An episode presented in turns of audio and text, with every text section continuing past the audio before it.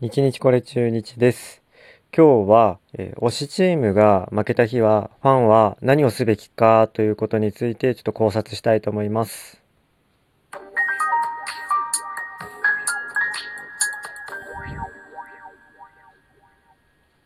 はい。えー、ちょっと木曜日、金曜日、中日ドラゴンズ試合がなかったんですね。2日連続でなかったんですね。ちょっとあんまり気づかなかったです。で、えっ、と、試合ない日もですね、ちょっと配信をちゃんと続けていきたいんですけれども、ちょっとあの、木金ね、ゴールデンウィークが終わって、えー会社がね、始まってしまってですね、まあ、案の定、23時何分までちょっと仕事をしていて、それから帰ってきてというので、まあ12時過ぎてて力尽きてしまいましたというところで、えっ、と、こういう日もね、なんとかね、そんな日であってもなんとか配信を続けていきたいんですけど、えーこの2日間できませんでした。すいませんというところです。はい。で、えーっとね、タイトルのね、お話の前に、えー昨日ね、えー他のチームですけど、横浜ね、えー12対6で阪神に勝ってますね。なんか、横浜この前まで中日と戦ってて、まあ、えっと、直近3カード連続で勝ち越しってことで、横浜はちょっと強くなってきましたかね。えー昨日の勝利で、えー11勝目、今季11勝目で、借金はまだ11あるらしいんですけど、えーちょっと中日もね、13勝しかしてないので、もうちょっと、下手すると追い抜かれる可能性があるので、ちょっと気を引き締めてやっていかないといけないですね、というところです。ちょっと横浜がね、強くなってきて、まあこうやって阪神にもちゃんと勝てるようになると、えー、ますますね、セリーグが面白くなってくるので、ちょっといいかなと。まあ横浜ね、ちょっとあの、外国人も揃ってきて、上がり目ではありますからね。うん。はい。で、まあ、とはいえ、阪神もね、あの、個人的には別に頑張ってもらって、あの、全然嫌なわけではないんですよね。というのも、えーコーチ陣がね、コーチ陣というか、あの、ヘッドコーチにね、元中日の井上がいますし、あの、監督もね、矢野監督、もともと中日の選手ですからね。なんか中日ブランドとしてね、あの、中日出身者の人は、えー結構活躍してもらえるのが、やっぱりね、中日のブランド力をやっぱ上げますから、それは嬉しいなと思います。あの、選手名が見たらね、あの、清水正治昔はずっと清水正治と呼んでたな。が、えーこちらもね、え野手総合総コーチをやってるんですよね。あの、本当1995年とか、4年、3年とかね、あの、センター守ってましたよね。足が速くて、ね、えっ、と、1番で、あんまり打力はなかったけど、あの、一番打者やってましたよね。ちょっと懐かしい選手ですね。というところで、まあ、あの、中日 OB としてね、えー能力を発揮してほしいなと思ってます。はい。で、えっ、と、ちょっともう一回タイトルを復唱しますが、えっ、と、推しのチームが負けた日は、ファンは何をすべきかというので、ちょっと考えてみたいなと思います。別にね、えー例えば自分の場合、中日ドラゴンズが、えー負けたからといって、別に何かをしなきゃいけないっていう、ちょっと、えー決まりは全然ないんですけど、とはいえね、あの、ファンは、あの、中日がね、負けたらね、選手の場合は、ちょっとあの、居残り練習とか、なんかね、えっ、と、適宜、あの、改善のために、なんかその練習をね、やっぱ、他のチームよりとか、他の人より積んだりするわけじゃないですか。おそらくですよ。多分やってると思うんですけど、うん、ね、反省を生かしてっていうところで、うんでね、あの、で、ファンはね、ただ、あの、ただただ見て、あ、負けたな、で、終わりは終わりでいいんですよ、別に。うん、それがファンの特権ですからね、あぐらかいて見てるだけっていうのが、まあ、ファンの特権です、ある意味。まあ、とはいえね、あの、やっぱり、自分としては、やっぱ中日強くなってほしいんで、あの、まあ、選手もね、えー強くなりたいと思って、多分あの練習とか励んでると思うんですよ、負けたらね。うん、だからね、ファンもね、えー一緒になって、あの、やっぱ強くなりたいと、僕は思ってるんですよ。なので、別にね、あぐらかいて見てるだけがね、ちょっと良くないんじゃないかなとか、なんか変ですけど思えてきて、なんかなんかした方がいいんじゃないかとか、はい。っていうのをちょっと最近もやもやと考え始めましたってところです。で、えっ、ー、と、一般的にね、まあ何があるかなと思って、そういう罰みたいなね、もの、あの、ちょっとふと、えー、想像してみたんですけど、まあよく言われるのが罰走ですよね。罰走。去年だったかな、あの、安倍二軍監督、巨人の、が、あの、なんか不甲斐ない選手に罰走命令して、で、いろんな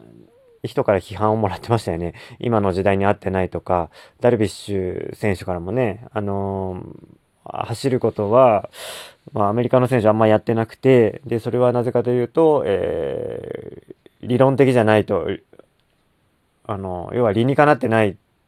走ったからといって何かがねあの野球の技術が向上するわけじゃないし球が払い速くなるわけでもないしコントロールが良くなるわけでもないと。なんかあんまり害はあるけど利はないみたいなことををもう理論的に決定づけられているから、えーと、もっとウェイトトレーニングとかそういうことを、えー、やっているというので罰走というのは単なる本当に罰というか罰ゲームみたいなもんでみたいな話をしてましたよね。まあ、とはいえ、ちょっとこの罰走っていうのはね、あの、まあ、イメージしやすい一番の罰かなと、えー、思いました。あとはね、罰金ね。でもね、これね、ファンね、罰金って言ってもね、何するって感じなんですよね。例えば、えー、自分の1ヶ月の生活費っていうのが何万円って決まってて、で、そっからね、前に、あの、負けた試合は1万円引かれるみたいなのでも、まあ、確かにいいかなと思ったんですけど、でね、残った生活費でなんとか生活しなきゃいけないみたいな。だから負けてほしくないみたいな。あ、だからこの、ね、その、負けたら何かしなきゃっていうのは、やっぱその負けてほしくないっっていうのをね、やっぱもうちょっと、えー、身をもってね、えー、感じるためっていうのがやっぱ目的ではあるんですよね。うん。あら、もうこんなことしなきゃいけないから、本当に本当に勝ってほしいんだって思いが強くなり、よりしっかり応援するっていうね、こういう、まあいい循環にもしかしたらなるんじゃないかと思って、えー、考えてたんですけど、で、罰金ね。罰金は、なので、さっきのその生活費からさっぴくみたいなのがあるかなと思ったんだけど、結局ね、そのさっぴいたお金ね、どうするかっていう話なんですよね。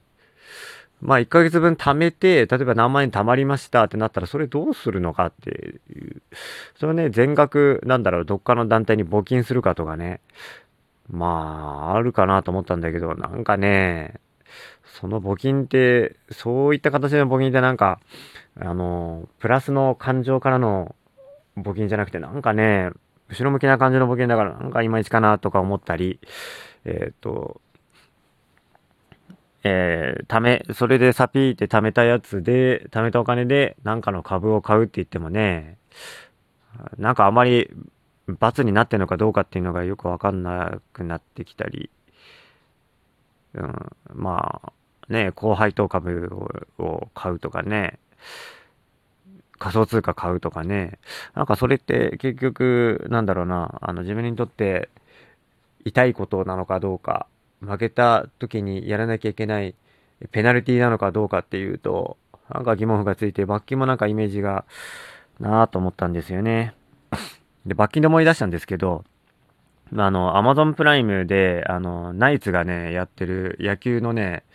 え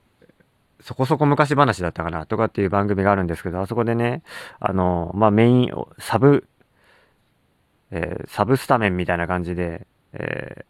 金村がね、いつもナイツと一緒に出てるんですけど、で金村のね、お話で罰金で、ね、思い出したのが、あの、昔ね、中日に宇野勝っていう選手がいたんですけど、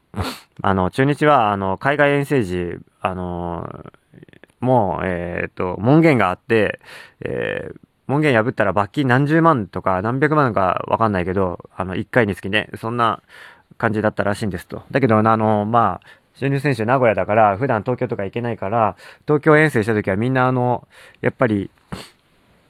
いろんな店行きたかったんですって、昔。で、そのね、もう、すごい選手がいたっていうので、金村が言ってたのが、宇野勝ね、えー、中日のショートですよ。あの、もうね、あの、もう遊びたいから3日分ね、あの、3日とも門限は絶対破りますと。だから、あの、あらかじめ、あの、罰金、徴収の人に、あ、これ3日分の罰金ねって言って何百万ボって渡して、じゃあ、さよならみたいな感じで夜の街に繰り出してったっていうね、東京の。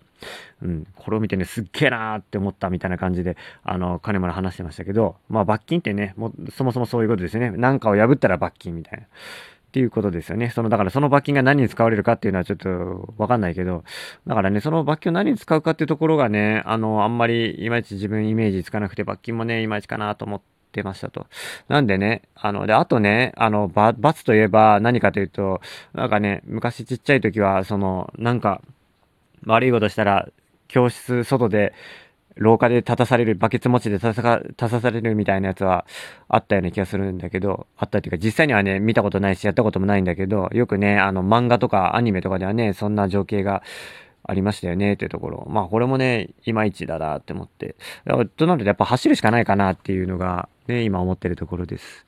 でね、負けた日は走るっていうので、で、1回あたりその何キロ走る、まあ例えばね、あの、ざっくり10キロ走るとか、10キロ走るの辛いんですよね。1時間ぐらいかかるから、おそらく。うん。でね、そうなった場合、今中日17敗してるんですよ。で、1年間今年は140何試合ぐらいやるはずなんで、そうするとね、半分の70か65敗ぐらいはするというのを予想すると、65-17で48かな ?48 回あと50回ぐらい負けるんですよね。で、50回負けて、そのうち1回ずつ10キロ走ってたら、500キロですよ。走ることになって。あ、もうちょっと実現できるかなっていうので、ちょっとあの、今、おじけづいてますってところです。ちょっとね、あの、近日何か抜走みたいなことをね、何かしら決めて、なんか負けた日はなんかやっていきたいなと思っております。はい、今日は以上です。